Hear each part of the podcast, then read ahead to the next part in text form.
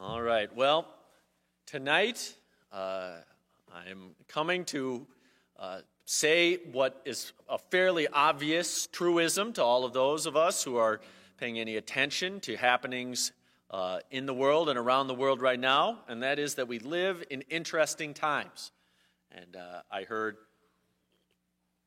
I think I saw on Twitter recently somebody saying, I want to be in the empty part of the history book. That, that, does seem, that does seem about right. Living through the times of the history books where there's a lot of things written on it, not quite as fun necessarily. But we live in interesting times, and we live in times that sometimes can cause stress and anxiety. There's a lot of concern with having uh, large global events taking place that are not in your hands, not in your control.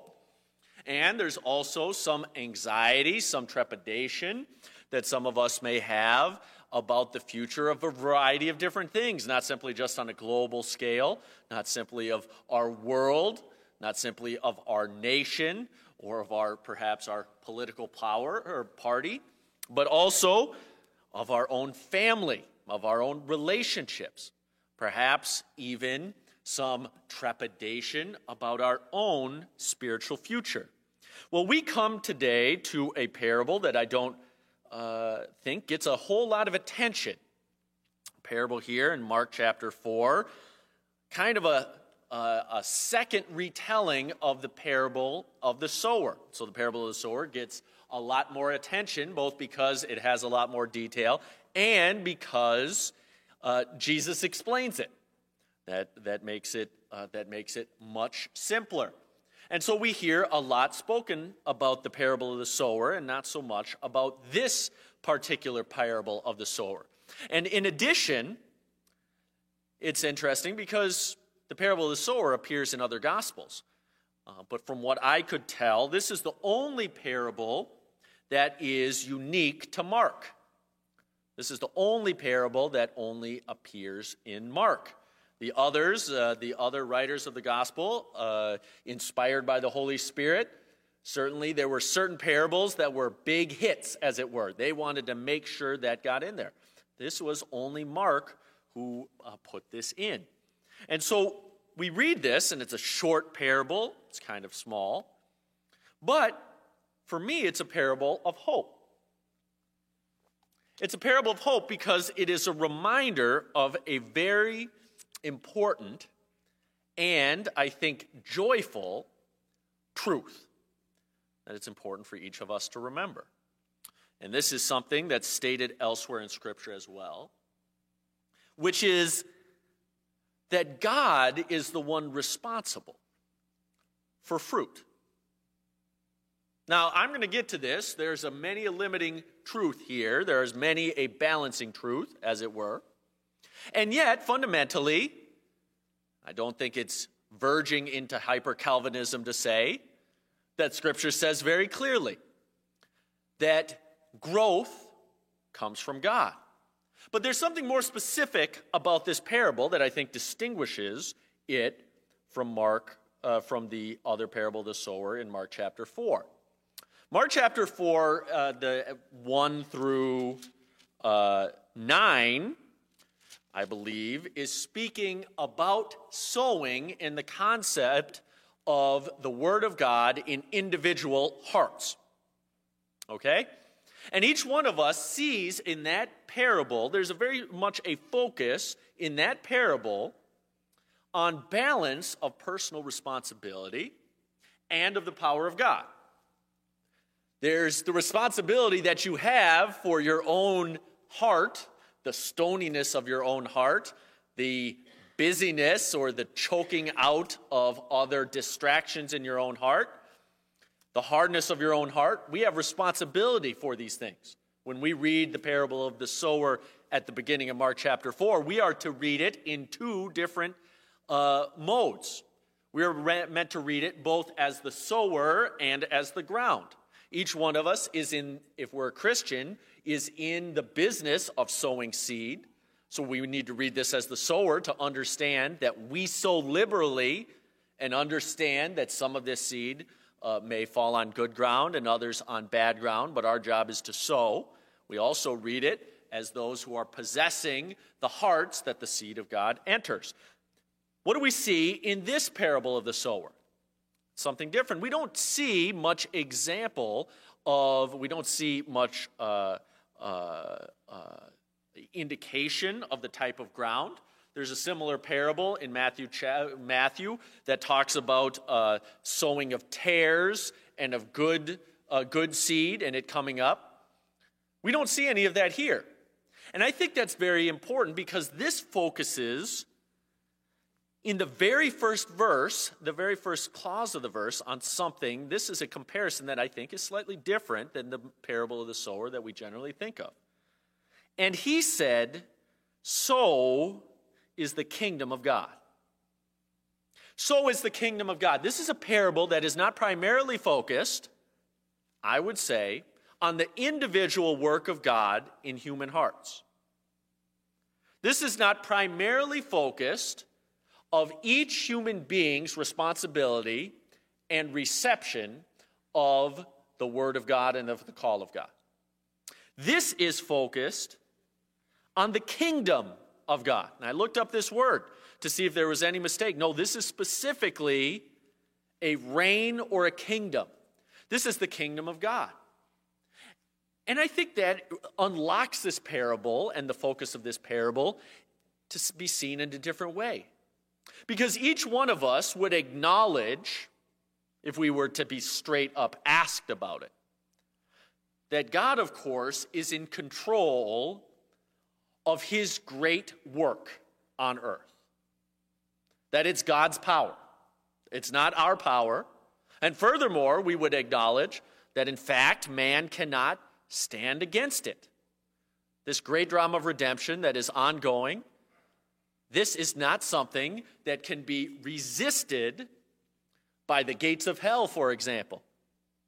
It cannot be resisted. God's work is going forward. In a general sense, a, a international sense, as it were. God is omnipotent, and God's kingdom will grow and will go forward as He requires it to. And so each one of us would acknowledge it as a truth. And yet, I think our interaction with the kingdom of God, our uh, relationship with the growth of the kingdom of God, ought to be informed by this parable here and the principle that it's relating. And if we've gotten out of balance with this, then we need to come back within balance. And I think studying this passage uh, may help to uh, bring us back into balance and into accordance with God's view of his kingdom. Before we get into that, let's pray. Dear Lord, I thank you for this time that we can come together. Lord, I thank you for the blessing that it is to be in your house, to be uh, able to gather together and worship you. Lord, I pray that you would bless this time, that you would bless uh, this study of, of your passage of Scripture here, that, that uh, describes uh, your kingdom and your power. Lord, I pray that we would rest in you, that we would trust in you, and Lord, that we would work in the harvest field that you have placed us. In your name, amen. Now, again, each one of us would acknowledge the truth in this passage.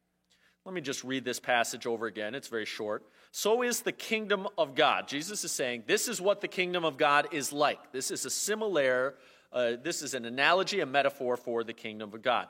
As if a man should cast seed into the ground and should sleep and rise night and day, and the seed should spring and grow up, he knoweth not how.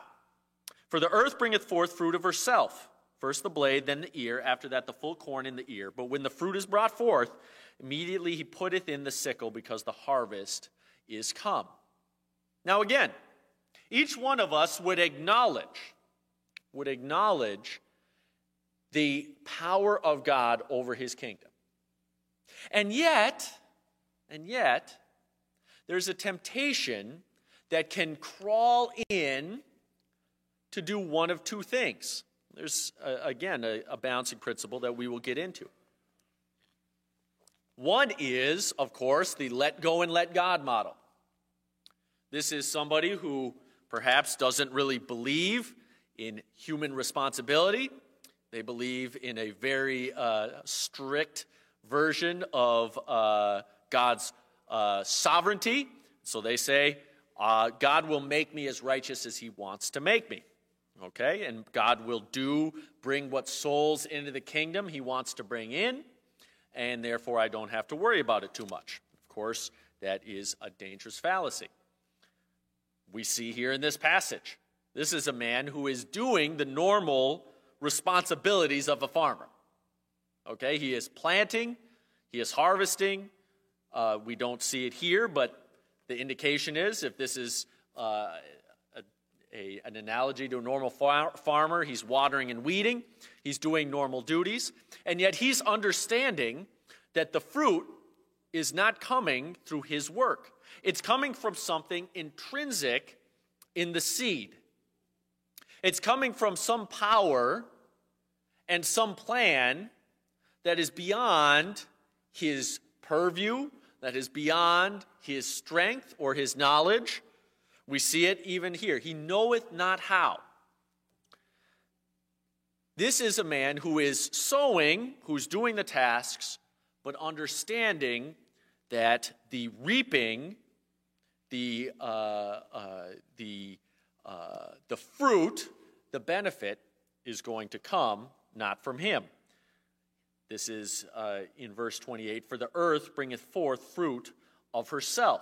There's something natural about the fact that seed, when placed in the ground, is going to do a variety of different things that you cannot do for it. With the most sophisticated computer programs that you could possibly want, you wouldn't be able to uh, game out where exactly each little tendril of root should go, where each where the bud should come up, the, the development of the leaves. These are things that are wonders. If you've seen, uh, i remember we used to have videotapes at our church from some of these uh, science and, uh, and the Bible, and they, you know, these scientific documentaries of seeds uh, germinating. And it was incredible to watch in, you know, uh, sped up motion and stop motion and seeing how that how that how that went. Even what we would consider uh, barely an alive object no central nervous system and yet doing this uh, this incredible miracle of growth. This is something that happens of nature. But this is the kingdom of god. And the other danger that we can fall into the first is thinking that we don't have an effect but the second is feeling ourselves or others on this earth are responsible for the outcome of the kingdom of God. Now, that's a very, very dangerous place for us to be in. Now, of course, let's knock down the easier one first. And that is believing that some human being is responsible for the future of God's kingdom, either good or ill. Now, of course, there's some very easy examples of this. People will sometimes say, such and such politician is going to destroy God's church in this country or in that country. Or perhaps the alternative, so and so is going to rescue God's church. Well, of course, that's idolatry. That's, that's idolatry. That's completely unscriptural. But you might say, okay, James, yeah, certainly, certainly, I'm with you on those. That makes sense. But we can start to invest in other people, perhaps Christian leaders. How many times do we see Christian leaders who build great churches or movements? And what is the tendency? Maybe not put in these terms, but that person is really rescuing the church, really building the kingdom. That person's work is essential. And then, of course, what's the danger? If they're shown to be uh, fallen into secret sin, or if they fall away even from belief, oh, the damage this has done to the kingdom. We have, we have this sort of thinking, and it's quite dangerous. Now, well, again, we'll get to the balancing truth. Those are perhaps easier to see. Okay, sure. No, that's true. God is higher than man's ways. God is uh, He who preserves His kingdom and His church, who shepherds us. Okay, no, we can understand that that is unscriptural. But indeed, even in individual churches, in individual human hearts, God is the one who allows us to grow. Now, before we go too much further into this, we need to uh, make sure of a couple of things.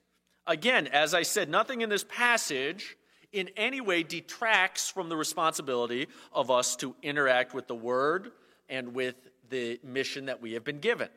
And we see in Scripture that it is true that our work, our, our work or our lack of work, certainly in our own lives, impacts the fruitfulness that we can have. We see that just eh, earlier in the parable of the sower, the first parable of the sower in this chapter.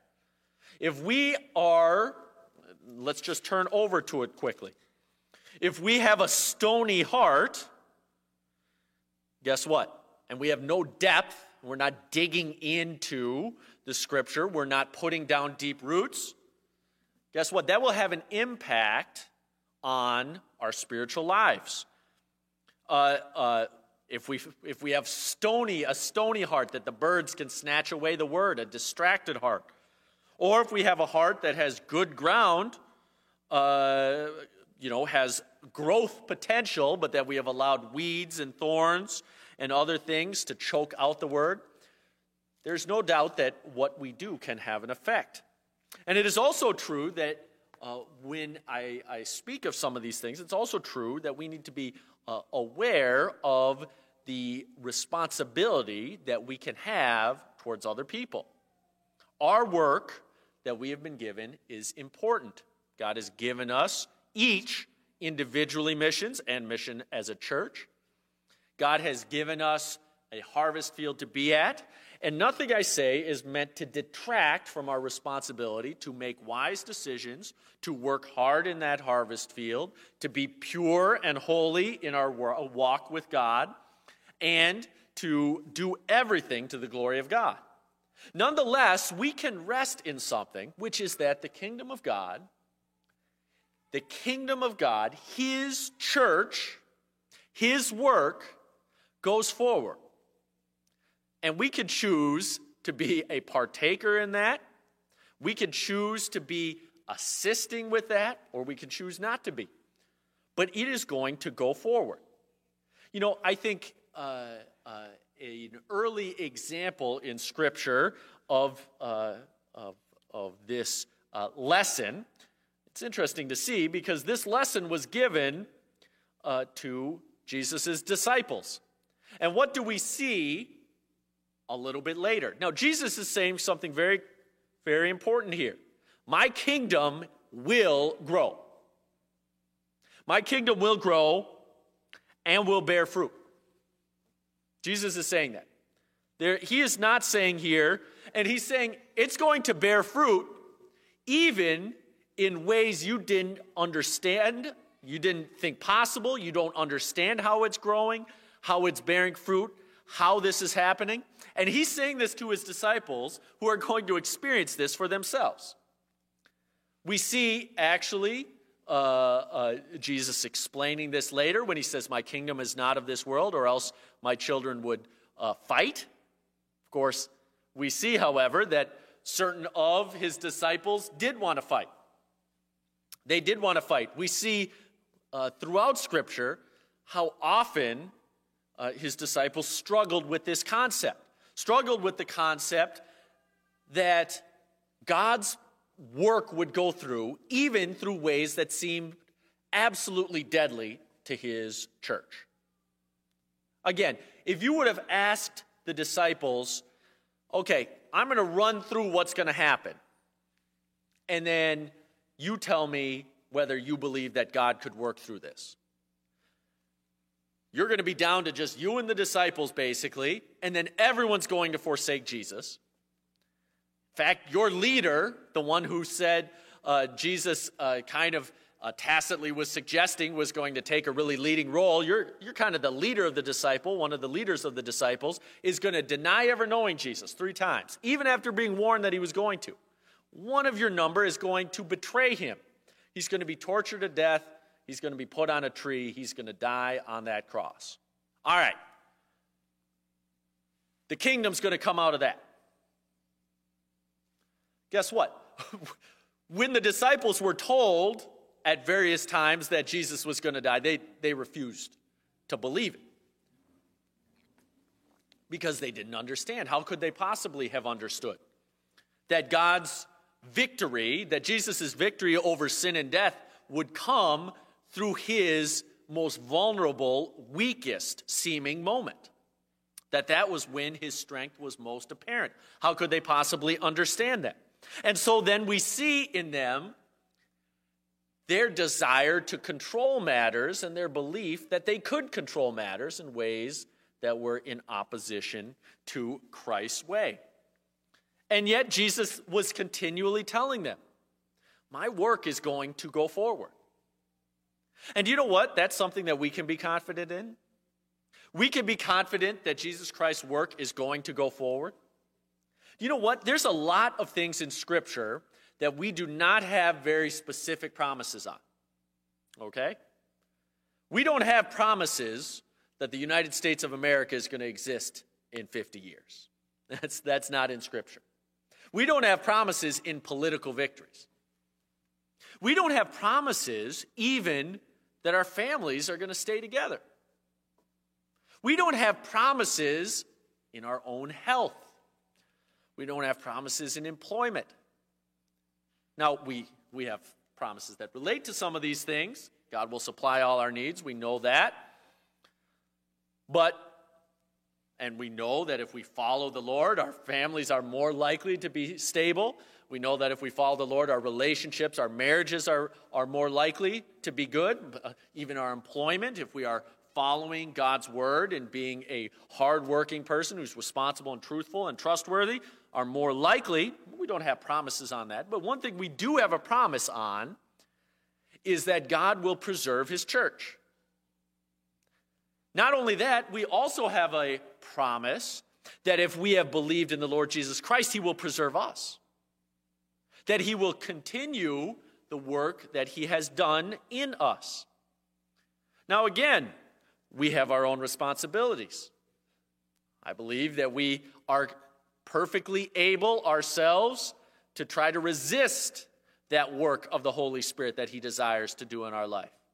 And there will be many, I think, at the last day who will see as their works are burnt by, with fire, will see all the different ways in which God was desiring to do amazing things for His glory in them and through them, that they spent their time on other things. That, would, that does exist. And yet, we can rest in the truth that God's word and God's uh, power will go forward. And we think about this throughout history. I just mentioned the disciples. Imagine telling them, no, this is going to where the church would be, that the church would even exist years, years from then. Their flesh, I'm sure, would have found it extremely difficult to believe, even as they rested in faith on that.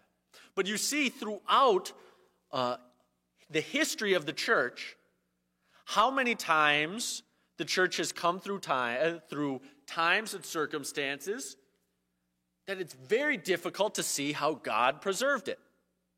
Times in which the uh, uh, the uh, the area or the government or the culture was incredibly resistant and was uh, engaged in the most fearful persecution. We see that still in existence today. There's still, uh, there's not only still, I would say, ever, ever increasing laws in various countries. India, certainly China, Russia, many other countries, many of the Muslim countries, of course, I would say probably all the Muslim countries have laws on the books that make it a crime to evangelize, to preach the gospel. Uh, uh, in some places, like uh, from what I understand, in Russia, it's, it's uh, uh, maybe a lighter sentence than in others, but you're still not allowed to do it. Then other places, specifically certain states in India, it's a very serious crime. If you are to share the gospel and try to convert anybody to Christianity, it's a very serious crime. Of course, in China, of course, in the Muslim country, many Muslim countries, and many other areas, it is a great crime. This is something that has existed historically and exists very much in today's day and age, times in which the culture uh, uh, was more or less uh, resistant, uh, sometimes extremely resistant. We see that and feel that growing now, even in our nation, and other times uh, seemingly less resistant or more accepting. But we also see times at which the church itself seemed extremely corrupt. Times at which the churches that uh, were the largest and the most notable were led by people who personally were very corrupt and thus whose doctrine became very corrupt. Think of how many years throughout the history of the church, uh, of the followers of Jesus Christ, the largest aspect of Christianity was completely corrupt. The largest institution upholding Christianity was completely corrupt. And yet, God's work went forward. And yet, his kingdom grew and was preserved. His word went forth. God has the power, God has the desire, God has the plan to preserve his church. And that's something that we can rest in. That's something that we can not just rest in, but glory in. We are more than conquerors. Now, does that mean that we are doing the conquering? No, it's through Him who loved us. It's Him who saved us, Him who endows us with His grace. It is not us who are the conquerors. And yet, we know that we are on the winning team. Now, what does that mean? Does that mean that in our lifetime, does that mean in the life of this church? Does that mean in the, our lives in this nation or in this city that we will be conquering in a uh, worldly, earthly sense? Sometimes we get a little sucked into that, right? We feel like we are conquering when we are making the culture different. Certainly, sometimes we are called to do that. But we are also called, like Jeremiah sometimes, to preach even when it seems like nobody is listening. And in fact, in Jeremiah's time, when nobody was listening. Sometimes that is what we are called to do. Sometimes we are called to, uh, to uh, do good to those who never stop persecuting us. Again, we have this, we have a little bit of an idea that, well, no, conquering is when we have some great story uh, uh, uh like uh, Louis Zamperini, where you know you're you're imprisoned, you're resisted, and then you come to Christ and forgive that person, and there's some great some great uh, spiritual breakthrough that happens as a result of it. Perhaps you're able to spread the gospel to a lot of former people who oppressed you. Well, maybe it looks like that, and maybe it doesn't. Maybe you die on the cross and you ask for forgiveness for all of the soldiers and all of the people who are railing against you, and maybe many of those people never believe. Maybe the people don't stop uh, uh, persecuting. Maybe the people don't change. And yet, you know what? We don't see any indication that we are called to evaluate in this way. Now, you might say, well, James, in the parable of the sower, we see that uh, uh, the, the people who, the uh, seed that fell on good ground did yield fruit that sprang up and increased and brought forth some 30, some 60, and some 100. Well, what about that? And I've heard uh, indications on, on things of that nature. Well, what does the scripture say? The scripture says that it's God who gives the increase. It's God who gives the increase. Now, again, We always need to be reiterating this. That does not in any way limit our responsibility to plant or sow or water. Does not limit our responsibility to carefully tend. This is not a call that we can just haphazardly shout the gospel uh, at, a, at a few different people and then go home satisfied that we've done all we can. We are to follow the Word of God, and the Word of God gives us a whole lot of commands on how we ought to exist as Christians in this world. A whole lot of uh, uh, uh, statements about how we are to love God and love one another. We are called to do that. Nevertheless, Scripture is also very clear that the increase comes from God.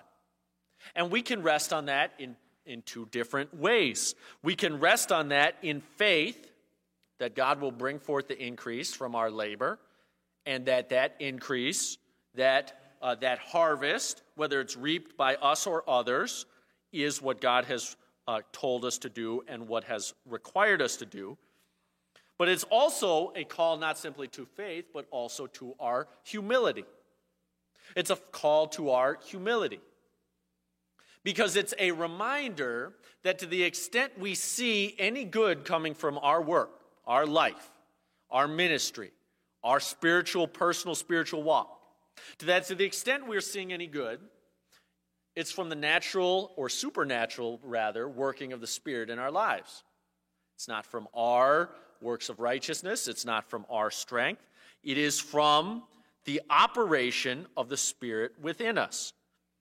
And to the extent that we are praying for it in others, that as we're sowing the seed, we're praying for it in others, it is something that we cannot control in others. Now, that's a very difficult thing, I think, for each one of us because each one of us has loved ones that we pray for salvation for. I don't think that's wrong to do.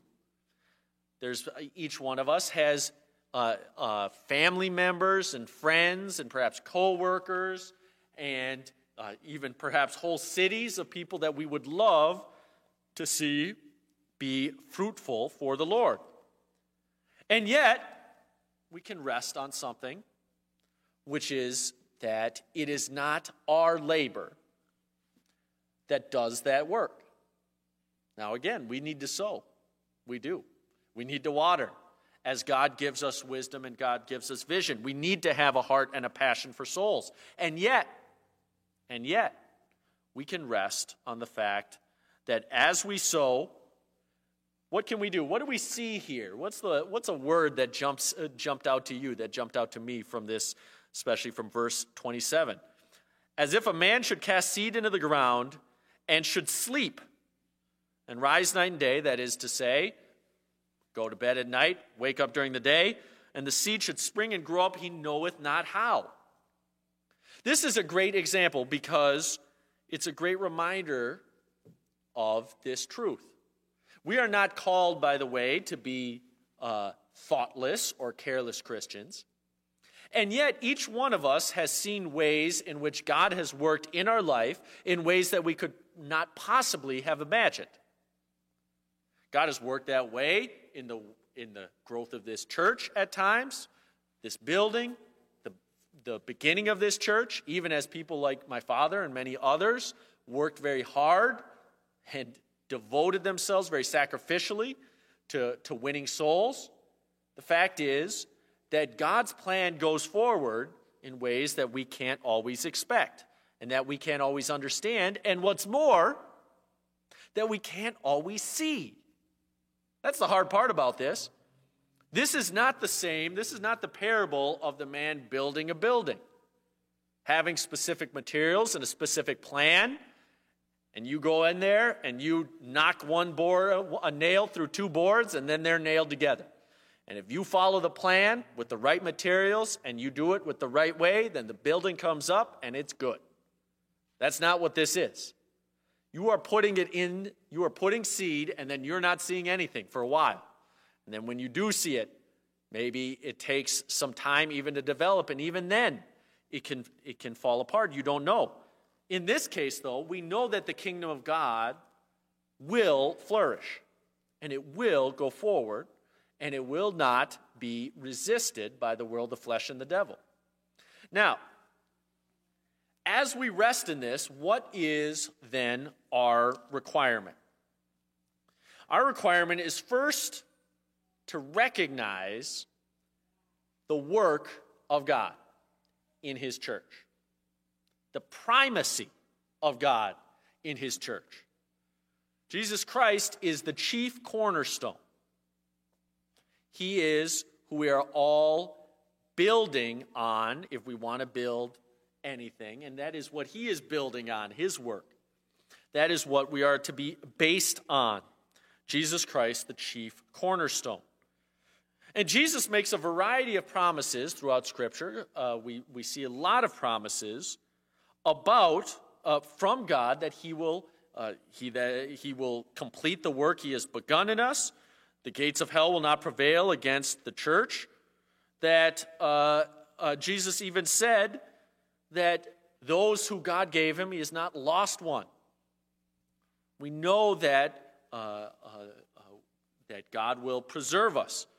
Not one will be snatched, not one will be snatched from the hand of God, will be snatched from Jesus Christ's hand. And so, first of all, we acknowledge the primacy of God, that God's power is what brings us forward, that God's power is what grows his kingdom, that God's purposes and ways are above our ways, and that God will uh, be victorious. We acknowledge that. That is something that ought to uh, give us pause, that ought to make us humble, that ought to also fill us with joy, that ought to fill us with hope, that ought to fill us with trust that God is doing a good work and that God will continue to do a good work and that God will preserve and grow his kingdom. And it also ought to make us realize that our responsibility our responsibility is to do the work that God has given each one of us to do.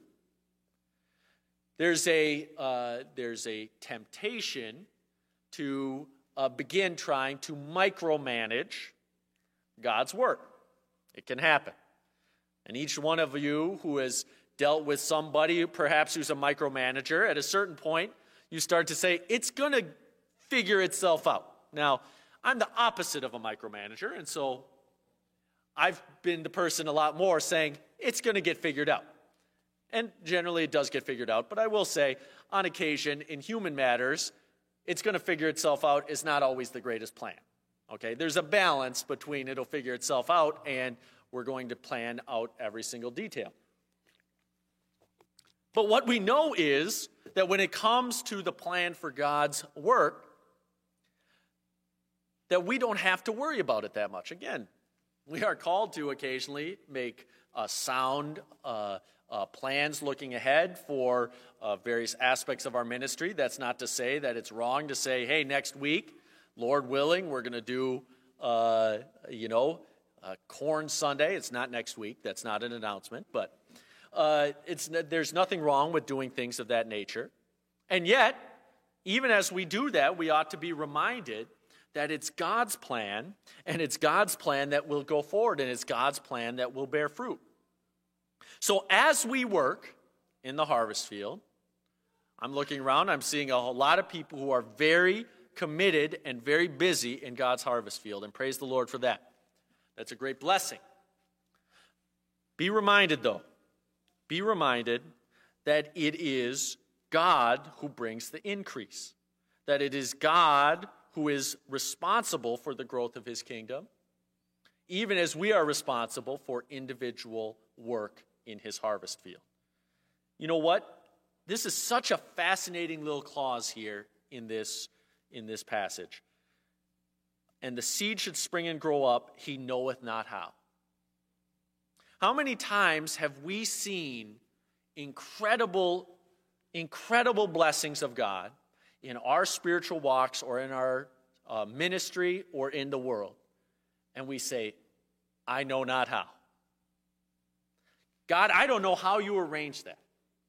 God, I don't know how you brought that passage into my mind at this moment.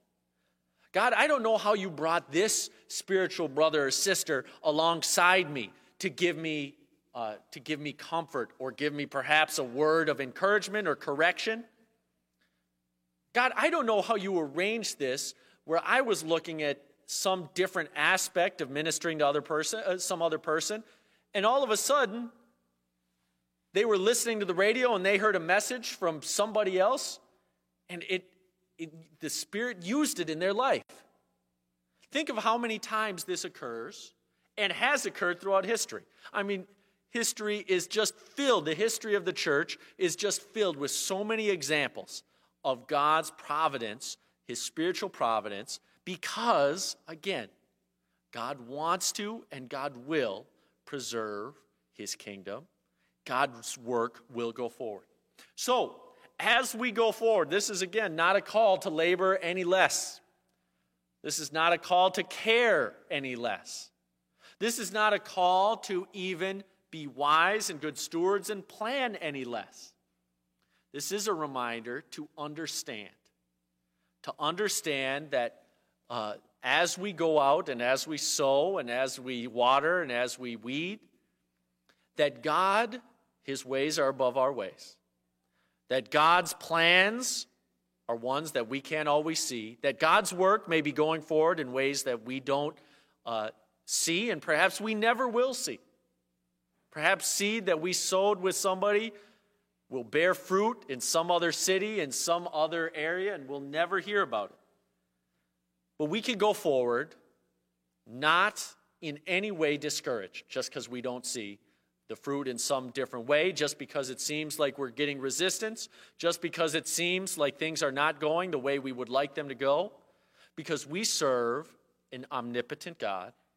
We serve a conquering God. We serve a God who is all knowing and all wise, and we serve a God who is all loving. We serve a God whose purposes will go forward, whose uh, work will go forward, and who, when we reach the end of time, when we are gathered together, when we are around the throne, that we will be able to look back, I believe, and say, oh, we'll be able to look back and say, wow, some of us, even in a limited sense, we can see that and have testimonies of that, even in an earthly sense. So many times God has led me where at the time I just didn't know how it was happening. I couldn't understand how it was happening. And I had to trust. And I come out the other side and say, wow, God, you led me through that. In the same way, I, think, I am confident that when we are no longer seeing through that glass darkly, we are going to understand, we are going to see. But now it is given to us to trust trust that God's work is going forward, uh, that uh, God's church will not be resisted, and that our place and our part will be rewarded someday as we follow in what God's will is for our life. All right, let's close now with a word of prayer. Dear Lord, I thank you.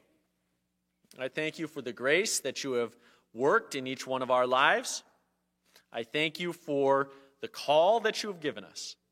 I thank you for the call that you've given this church and each one of us individually. And Lord, we know that we can accomplish nothing if it is not through your grace. Lord, we know that we can accomplish nothing if it is not through our power or through your power. Our power is nothing, our ability is nothing. And Lord, we know that as we do as we are called to do, as we do what your word tells us to do, that we can do that confident and secure in the knowledge that your word will go forward and it will have its intended effect. Lord, that you are in control, that you are uh, uh, able to and will preserve your, uh, your word and your spirit in this, in this world, and that, your, uh, that souls will be saved as a result. We we pray these things. We thank you for these things. We bless your name tonight, Lord. In your name, amen.